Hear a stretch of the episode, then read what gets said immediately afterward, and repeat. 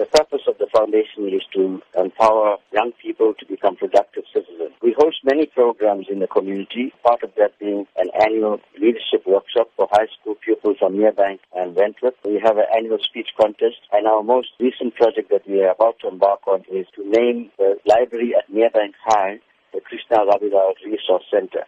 Uh, we also have a full-time staff member and an office. So in order to sustain our programs and the office, we're having this fundraising dinner and dance this Friday at the Enchanted Gardens at six thirty p.m. What can be expected at the event? We're very excited about this fundraising project because the guest speaker that we have is Deputy Finance Minister Mcebisi Jonas. He's a man of integrity. He has shown that he is not corrupt. He's shown that he cannot be bought.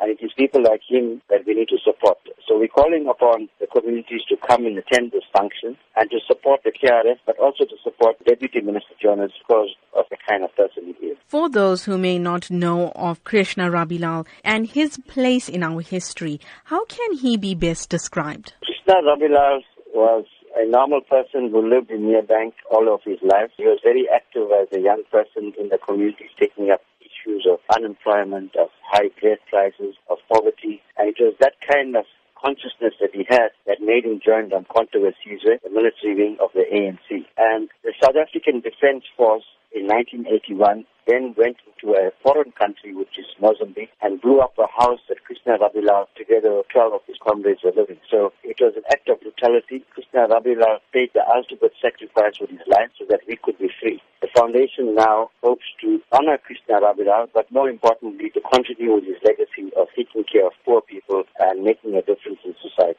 Going forward, what are the foundation's plans? We want to have regular monthly meetings with young people from the community of South Durban. We want to start off sports and cultural activities for them so that they become active and get join an organization like the K R S. Krishna Rabilal, he attended Nearbank High School. He was an excellent pupil. He had an A for maths, a higher grade. But because he failed Afrikaans, he couldn't get entrance into university. So we want to, through this library and the resource center, pass on the legacy of Krishna Rabilal. Future generations of young people must, must know who you are. And through this process of the library, they'll be able to be educated. And hopefully some of them will want to continue his legacy and get involved in community work.